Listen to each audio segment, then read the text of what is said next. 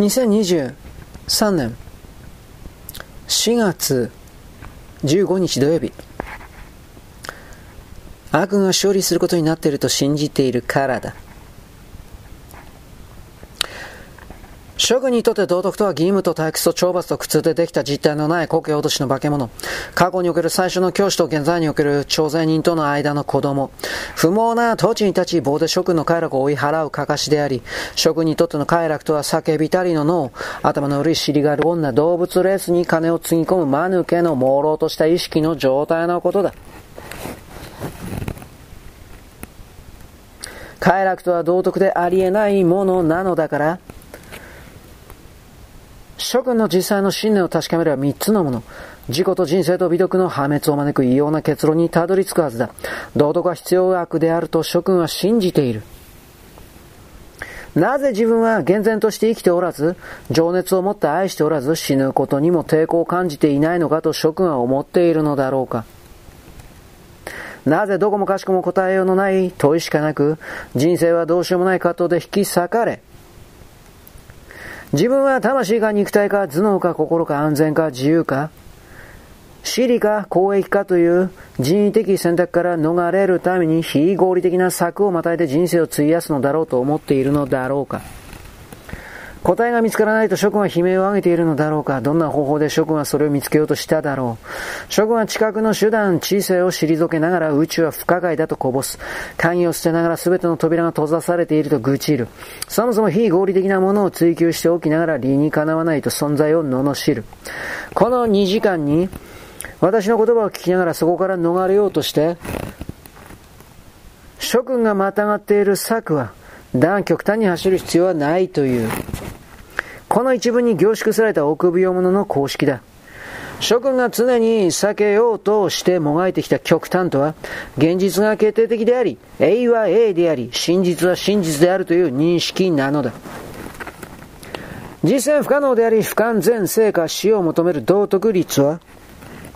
思想すべて夢中に溶かし、霧の中に溶かし、確実な定義を与えず、概念は全ておおよそのもの。行動基準は弾力的なものとみなし、いかなる原則についても言葉を濁し、いかなる価値についても妥協し、いかなる時にも中道を歩むことを教えてきた。超自然的絶対の容認を強要することで、それは自然の絶対の否定を余儀なくした。道徳的判断を不可能にすることで合理的判断を下す能力を奪った。真っ先に石を投げることを禁じた規律は石を認識していつ石を投げられているのか、あるいは石を投げられているのかどうかを確認することを禁じた。同意も反対もせず、絶対的なものなどないと言い切って判断を下そうとせず、自分には責任がないと思い込んでいる人間は、世界で今流されている血の全てに責任のある人間だ。現実は絶対であり、存在は絶対であり、一辺の誇りは絶対であり、人の命もまたしかり。諸君が生きるか死ぬかは絶対だ。諸君が一切れのパンを持っているか否かは絶対である。そのパンを食べるか、あるいはたかり屋の腹にそれが消えることになるかということも絶対だ。すべての事柄には二つの側面がある。一方は正しく、もう一方は誤りだが、中間は常に悪である。誤っている人間はまだしも選択の責任を引きるだ引き受けるだけではあっても、真実へのいくいくつかの敬意を保っている。どんな戦いにも関与しないことを良しとして無実の人間の血で金儲けもすれば罪人のもとに這いつくばっていくことも厭わず、強盗と被害者の両方を刑務所へ送り送り込むことで、正義を分かち、思想家と愚人に歩み寄りを命じて争いを押しのける悪党である。食物と毒との間では少しでも妥協しようとすれば勝利し得るのは死だけである。善と悪の間では少しでも妥協しようとすれば利益を得るのは悪だけだ。悪に糧を与えて善を枯らす輸血において妥協する者は血液を送るゴム管の役割を果たすことになるのだ。中途半端に合理的で臆病な諸君は現実の信用性の詐欺を働いてきたが、諸君が欺いてきた犠牲者は諸君自身だ。人が美徳を近実に、近自治に貶めるとき、悪が絶対的な力を獲得し、揺るがぬ目的への忠実さを有徳の人物が放棄するとき、それはゴロつきにとらわれてしまい、へつらい駆け引き、不中な善行、独善的で妥協のない悪といった見苦しい光景を目の当たりにすることになる。無知が知識を誇示することだという腕力の神秘化に屈したように、今諸君は不道徳が道徳的判断を下すことだとわめく神秘化に屈している。自分が正しいと確信することは利合的だと彼らが叫べば慌てて自分には何も確信できないと受け負う。自分の信念を貫くことは不道徳だと彼らが騒ぎ立てれば自分には何の信念もないと受け負う。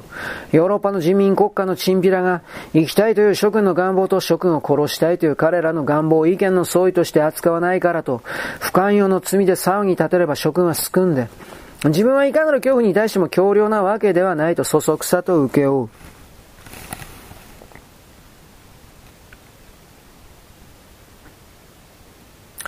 アジアの不衛生な土地から来た裸足の窮乏者が、諸君に向かってよくも金持ちでいられることだと叫べば、諸君は謝罪してもう少し待ってほしい。いずれ全部寄付するつもりだと約束する。自分に存在する権利がないと認めたとき、諸君は自分が犯した反逆の袋小路に追い詰められた。かつて諸君は、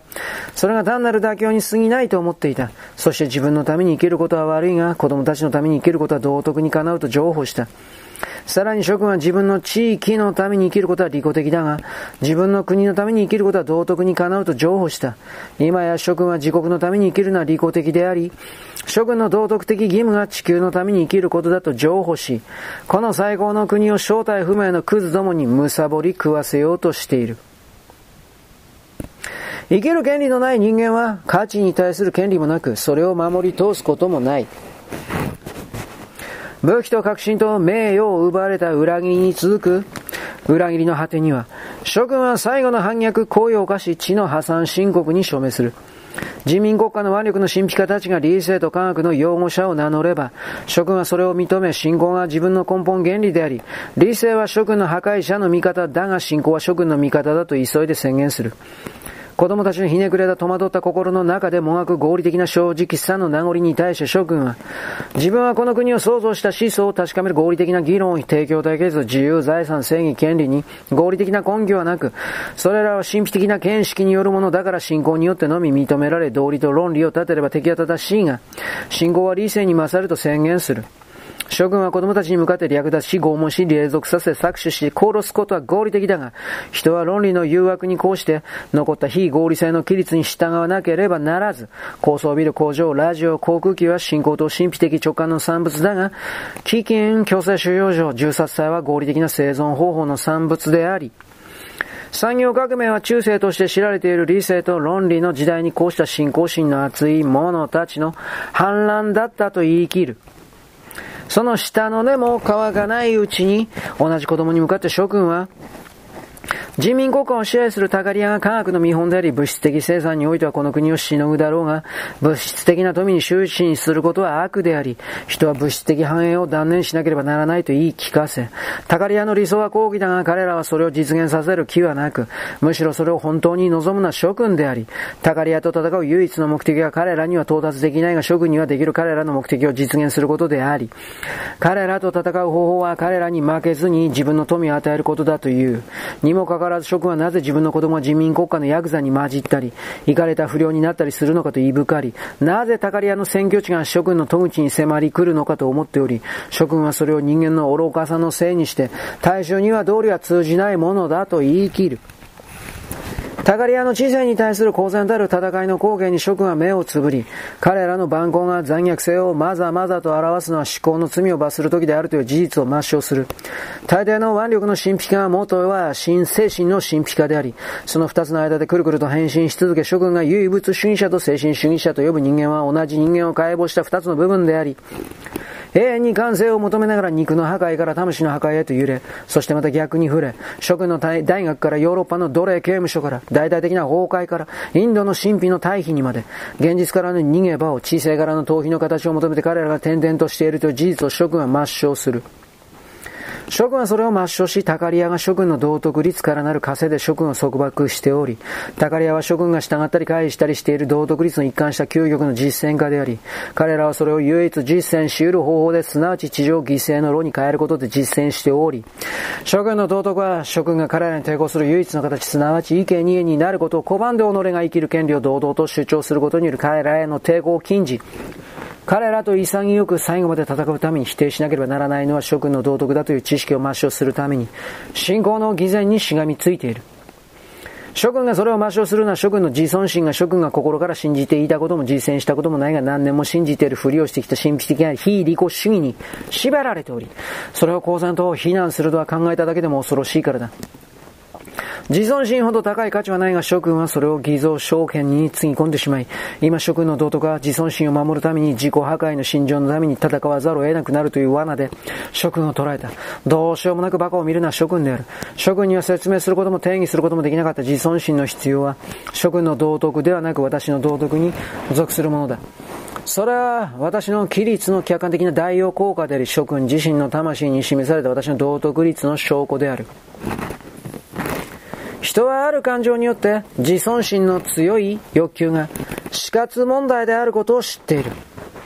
その感情を特定することを知らなくても存在の最初の認識から、そして自分が選択をしていかねばならないという発見から、自らの意識による存在として自分の命を支えるために自分自身の価値を認識しなければならないことを人は知っている。自分が正しくなければならず、間違った行為は命の危険に直結して、人格において間違っていること、すなわち悪たることは、存在にふさわしくないことだと知っている。終了。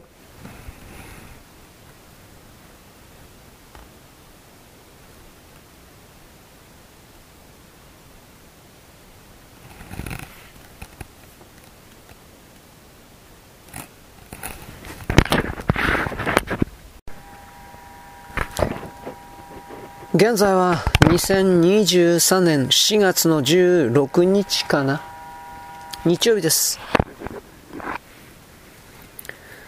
人生におけるあらゆる行為は意志のあるものでなければならない。単に食物を手に入れたり食べたりする行為も人が存続させる人物が存続に値することを意味している。人な人が楽しもうとするあらゆる快楽はそれを求める人間が快楽を見出すに値することを意味している。彼には自尊心の必要について選択の余地はなく、唯一選択できるのはそれを測る基準である。そして命を守る尺度を自己を促すものに変えるとき、存在と矛盾する基準を選び、自尊心を現実に反して位置づけるとき、人は致命的な過ちを犯すのだ。理由なき自信の喪失、秘められた劣等感はすべて、実は存在に対処する己の無能さについての密かな恐れである。だが、その恐れが大きいほど、人はますます自分を行き詰まらせる殺人的な距離にしがみつくようになる。自分がどうしようもない悪党だと自分に宣告する瞬間を乗り越えて生きていける人間はいない。たとえ乗り越えたとしても次の瞬間に発狂するか自殺するかだ。それを避けるために非合理的な基準を選んでいたとすると人は偽り、回避し、抹消するだろう。自己欺瞞によって現実と存在と幸福と知性を偽るだろう。そして最終的に自尊心の欠如を思い、知る危険を犯すくらいなら自己欺瞞によってその幻想を保ち続けるのだ。問題に直面することを恐れることは現実は何よりもひどいと信じていることだ。魂を高級的な罪悪感で汚染させるのは諸君が犯した罪ではなく失敗や過去や弱点ではなく、そうしたものから逃れようとした抹消行為であり、それは何かの現在でも出生以前の知られざる欠陥でもなく、思考停止しているという諸君の怠慢についての意識と事実なのだ。恐怖と罪悪感は諸君にとっては慢性的であり、本物であり、覚えて叱るべき感情だが、それは原因を隠すために諸君が発明した我がままや、弱さや無知といった表向きの理由ではなく、存在への根本的な現実の脅威から来るものだ。恐怖は生存するための武器を捨てたことから、罪悪感は自分の意志でそうしたと知っているから、諸君が裏切った事故とは諸君の知性のことだ。自尊心は己の思考力への信頼なのだ。諸君が求める自我表現も定義もできない自己の本質は情緒でも不明瞭な夢でもなく感情というふらふらしたペテン師に任さ任せて流されるべく、弾劾した諸君の最高法廷の判事たる知性だ。そして諸君はかつて知っていた。消えゆく暁の光景に動かされ、夢中で明かりを求めながら自ら招いた闇に自分を引きずり込む。人類の神話の中でかつて存在した楽園、アトランティスの都、エデンの園、どこかの理想郷についての伝説が、常に過去のものとして語り継がれてきたことに注目するべきだ。伝説の根源は人類の過去ではなく一人一人の人間の過去に存在する。諸君は今も一つの記憶のように定かにではなく、どうしようもない死母の痛みのように漠然と、幼少時代の初め、屈服し不条理の恐怖になれ、己の知性の価値を疑うようになる前、輝かしい存在の状態と解放された宇宙に向き合う合理的な意識の独立性を知っていたという感覚をとどめている。それこそ失われた楽園であり、諸君が探し続けている楽園であり、諸君の意志によって取り戻せるものなのだ。ジョン・ゴールドは誰なのか？追贈知ることのない者もいるだろう。だが諸君の中で存在への愛と存在を愛するに至る人間であることの誇りを覚える瞬間。この世界を眺め自分の目で見ることでそれを承認する瞬間を一度でも経験したことのある者は人間にふさわしいやり方を知っているのであり、私はそのあり方に背いてはならないと知っていた者に過ぎない。私は何がそれを可能したら締めたかを知り、その一瞬の諸君のような視線を貫いてきた人間だ。選択するのは諸君である。その選択。自分の最高の可能性に身を捧げることは、これまで諸君が行った何よりも尊い行為は、2たす2が4であると理解する過程の知性の行為である。という事実を認めることによってなされる。たった今自分の正直さだけを頼りに、私の言葉を理解しようとしている諸君よ人間であるという選択肢は今も残されているがその代価を一から始めること。現実と真正面から向き合いありのままの姿で立ち高くついた歴史の過ちを正すべく我ありゆえに我を思うときっぱり宣言することだ。人の知性が、生命が、依存しているという動かしがたい事実を認めることは諸君の闘争、疑念、欺瞞、回避行動の全てが自ら認識した意識の責任から逃避するための自然発生的知識と本能的行為と直感的確信を求めての苦し紛れの模索だったという事実を認めることだ。諸君はそれを天使への憧れと呼んだが、実際に求めていたのは動物の姿だった。道徳的理想として人間らしくなるという務めを受け入れることだ。知識が少なすぎるからといって自分の考えに頼ることを恐れてはならない。神秘化に屈し、わずかとはいえ自分が持っている知識を放棄する方が安全だろうか自分の知識の範囲で生きて行動し人生の限界まで知識を広げていけばいい。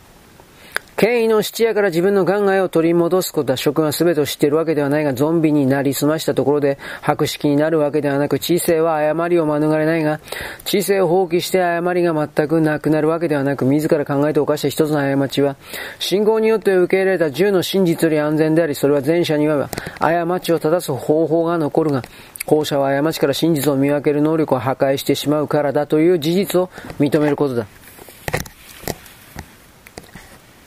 全知のオーマオートマトンを夢見る代わりに、人間が身につける知識は、すべて己の意志と努力によって獲得されるものであり、それこそが万物の中で人間を際立たせる特徴であり、それこそが人間の自然の姿であり、道徳であり、栄光だという事実を認めることだ。人間が不完全なものという主張からなる無制限の悪への教科書を捨てなさい。いかなる基準によってそのように人間を呪うのか。道徳の領域では完璧だけが良しとされるという事実を認めなさい。だが完璧さは実行不可能な神秘化の戒律によって測られるべきではなく、徳の高さは選択の余地のない事柄によって測られるべきではない。人間には考えるか否かという一つの基本的な選択肢があり、それこそが美徳の企画である。道徳的な完璧さとは合理性に反しないことであり、諸君の知性の度合いではなく知性を完全かつ普段に活用することにあり、知識の程度ではなく絶対としての道理を容認することなのだ。知識の誤りと道徳違反の違いを見分けることを覚えなさい。知識の誤りは人がその訂正を厭わない限り道徳的欠陥ではない。神秘化だけが不可能で無意識的な全知の基準によって人間を判断する。だが道徳違反は悪いと知りつつあえてその行為を選ぶこと。あるいは知識の行為の回避、資格とその思考の停止である。人は知らないものに対して道徳的責任を負うことはないが、人が知ることを拒否する者は魂の中で増大し続ける悪行の講座である。知識のあまりにはできるだけ酌量を与えればよいが道徳違反は許したり認めたりしてはならない。知ろうとする人間に対しては疑わしきも多めに見てやればよい。だが自分には理由もなく理屈もいらないと公言し、免許としてただそう感じるからと言い張っては、職に要求を突きつける高顔な堕落の見本のような連中あるいは、それは理屈に過ぎない、すなわちそれは現実に過ぎないということで、反駁的な言い分を退けようとする者たちは、潜在的な殺し屋として扱いなさい。現実に反する領域といえば死の領域とその前提しかない。幸福の実現が人生の唯一の道義目的であり、幸福が苦しみも分別もない法獣ではなく、人の道徳的誠実さの証拠であるという事実を認めることだ。幸福は自分の価値を実現しようとする忠実さの証拠であり結果なのだから幸福は諸君が恐れた責任であり、それは諸君が身につける価値を認めなかった合理的規律を要求する。幸福には道徳的代用品はなく生きる権利を主張することを恐れて太陽に向かおうとする小鳥や花ほどの命への意気込みと忠実さもなしに喜びを勝ち取ることを諦めた者ほど、見下げ果てた臆病は、者はいないという認識の回避は、必然的に不安に満ちて腐敗した日々となっていく。美徳と称して謙遜という悪徳のボロをまとうことをやめて、自分の価値を認めて、自分の幸福のために戦うことだ。あらゆる美徳は自尊心に集約されると知るとき人間らしく生きるとはどういうことかがわかるだろう。自尊心を持つためにはまず援助を要求してくる者は誰であり諸君を食い物にしようとしていると考えることだ。援助を求めることは諸君の人生は彼のものと言っているのことと同じであり、そうした要求はおぞましいものだが、さらにおぞましいのは、諸君がそれに同意することだ。他人に手を差し伸べることは良いことだろうか？相手が援助自分の当然の権利、あるいは諸君の道徳義務と主張するならばノーだ。相手の人格と努力の価値を認め諸君が自己満足のために援助したいと望むならイエスだ。苦しむこと自体に価値はなく、価値があるのは苦しみに逆らう人間の戦いだけだ。苦しんでいる人間を助ける時には、その人物の美徳、再生する権利、権利の合理性、不正に苦しんでいるという事実だけを理由に助けることをしなさい。それならば、諸君の行為はやはり交換であり、相手の美徳は援助への支払いになる。だが美徳のない人間を助けること苦しみ自体を理由に人を助け過ちを受け入れ必要援助の請求権と認めることは無を諸君の価値の抵当に設定するのを認めることだ。いかなる美徳もない者は生存を憎み、死を前提として行動する。そうした人物に力を貸せば、罪悪を承認して破壊の仕事を持続させることになる。惜しくもない一戦闘だろうが、相手が値しない優しい笑顔だろうが、無に物を捧げることは人生と人生を全うしようと戦う全ての人間への裏切り行為である。そのような一戦闘と笑顔が積み重なって世界の荒廃を招いたのだ。私の道徳は実践が困難であり、未知のものとは同じ怖いとは言わないことで生きていると諸君が実感できた瞬間、いつも私の掟である価値観によって生きていたのだから。だが諸君はその掟をもみ消し否定し、それに背いた。美徳は悪徳の犠牲に最高の人間を最低の者たちの犠牲にし続けた周りを見渡してみることだ。諸君が社会にしたことはまず諸君の精神の中で行われている。一方は他方に具現化された観念だ。今日の世界であるこの荒れ果てた残骸は自分の価値観、友人、弁護者、未来、祖国、そして自分自身への裏切りが物理的な形となって現れたものなのだ。今諸君が呼び止めている我々はもはや答えることはない。かつて我々は諸君の中に暮らしていたが諸君は我々を知ろうとせず、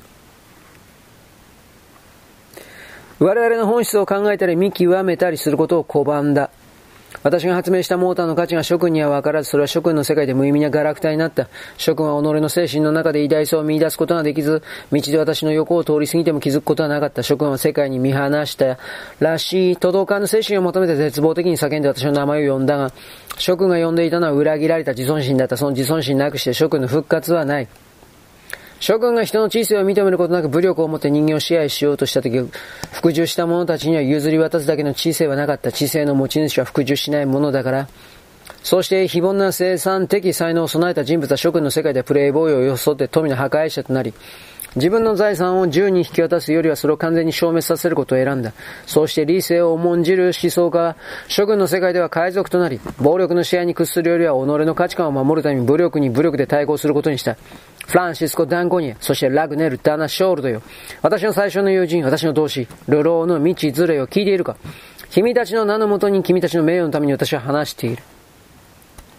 私が今完成させつつあることを始めたのは我々三人だった。この国の仇を打ち、囚われた魂を解放すると決意したのは我々三人だったこの偉大な国は、私の道徳人間が存在する権利の不可能、不可侵の優越性に基づいて建国された。だが職はそれを認めること、それにふさわしく生きることを恐れた。諸君は史上類のない異業を眺め、その成果を分取り原因を抹消した人間の道徳の金字塔たるや、工場や高速道路の橋を前に、諸君はこの国を不道徳と非難し、信奉物欲と罵り、この国の偉大さを原始的な窮乏の偶像、すなわち廃れつつあるヨーロッパのやめる神秘家の古事記の偶像に結びつけた。理性の落とし子たるこの国は犠牲の道徳によって流らえることはできない。建国者たちは自己犠牲や施しを求めはしなかった。この国は人の魂を体から引き離した神秘化の分裂によって立つことはできない。この世界を悪として、現世での成功を堕落として非難する神秘的教義によって存続することはできない。建国以来この国は神秘化の旧支配体制への脅威だった。創世紀の華々しい躍進には、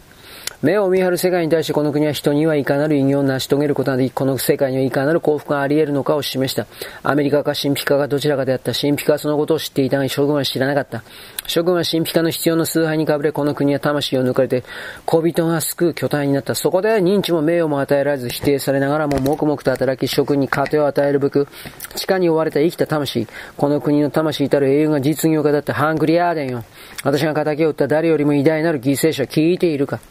誰もその他の者たちもこの国の再建への道に障害がなくなるまで、犠牲の道徳の残骸が我々の道から一掃されるまで復帰することはない。一国の政治制度はその道徳率を基盤にしている我々かつてアメリカの制度の基礎だったが、神秘化の道徳と対立し、血迷った回避行為の中で、後ろぐらい反体制とみなされるようになった道徳的前提の上に、この国の制度を再建する。その前提とは、人間は他人の目的の手段としてではなく自分自身のために生きるのであり、人間の命と自由と幸福は譲り渡すことのできない権利によって彼自身のものであるという前提のことだ。終了。